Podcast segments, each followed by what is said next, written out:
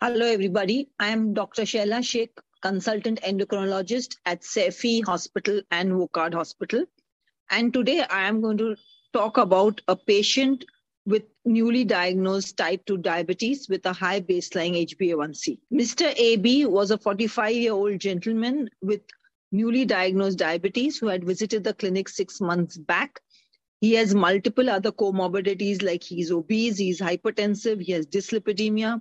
At that point of time, he was initiated on metformin with lifestyle modification, and recently he came back to us for routine follow-up. His lab investigations show that his sugars are still not controlled. He has an H b A one c of eight point five with E G F R of eighty milliliters per minute per one point seven three meters square, and his triglycerides are two hundred. With an L D L of eighty. He's been metformin one thousand milligrams twice a day, lisinopril once a day, metoprolol once a day, atorvastatin twenty milligrams once a day, and aspirin. He is obese still. He has a B M I of thirty-one kilograms per meter square, but as far as blood pressure and other parameters are concerned, he is well controlled. At this point of time, evidence shows us that early intervention and achievement of good glycemic control reduces the risk of long-term micro and macrovascular complications in our patients with type two diabetes.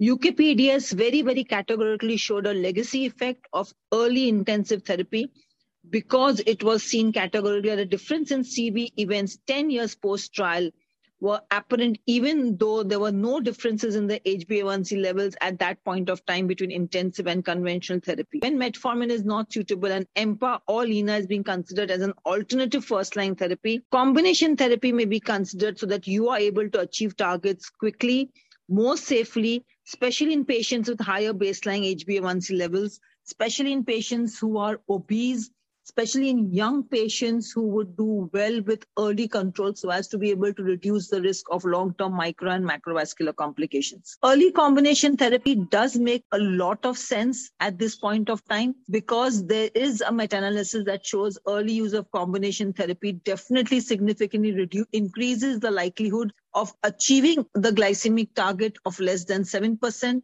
Compared with metformin monotherapy. For patients with an H b A one c more than one point five percent above goal at diagnosis, all our professional bodies, be it A D A or E S D, recommend first-line therapy with a dual combination and an S G L T two inhibitor as the first post-metformin therapy in patients with established C V D, C H F, or C K D. EMPA and LENA, as we all know, is a combination with complementary mechanisms of action and pleiotropic benefits which may be suitable across a broad range of patients, including those with established A S C V D or high-risk established H F or C K D, due to tolerability of the combination in addition to the potential benefits of EMPA on C V and renal outcomes and no increased risk of heart failure with either agent. And of course, as we all know, that early achievement of H b A one c less than seven percent with this combination would help us reach target H b A one c at twelve weeks compared to monotherapies. A one c reduction by this combination,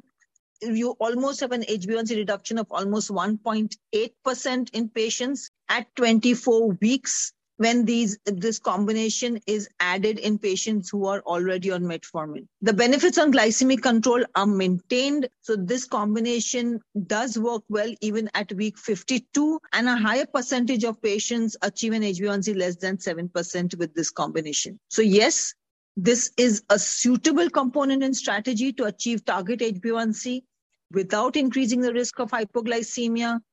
And also, with it does cause weight loss because this combination is going to cause weight loss with an improvement in the overall lipid profile.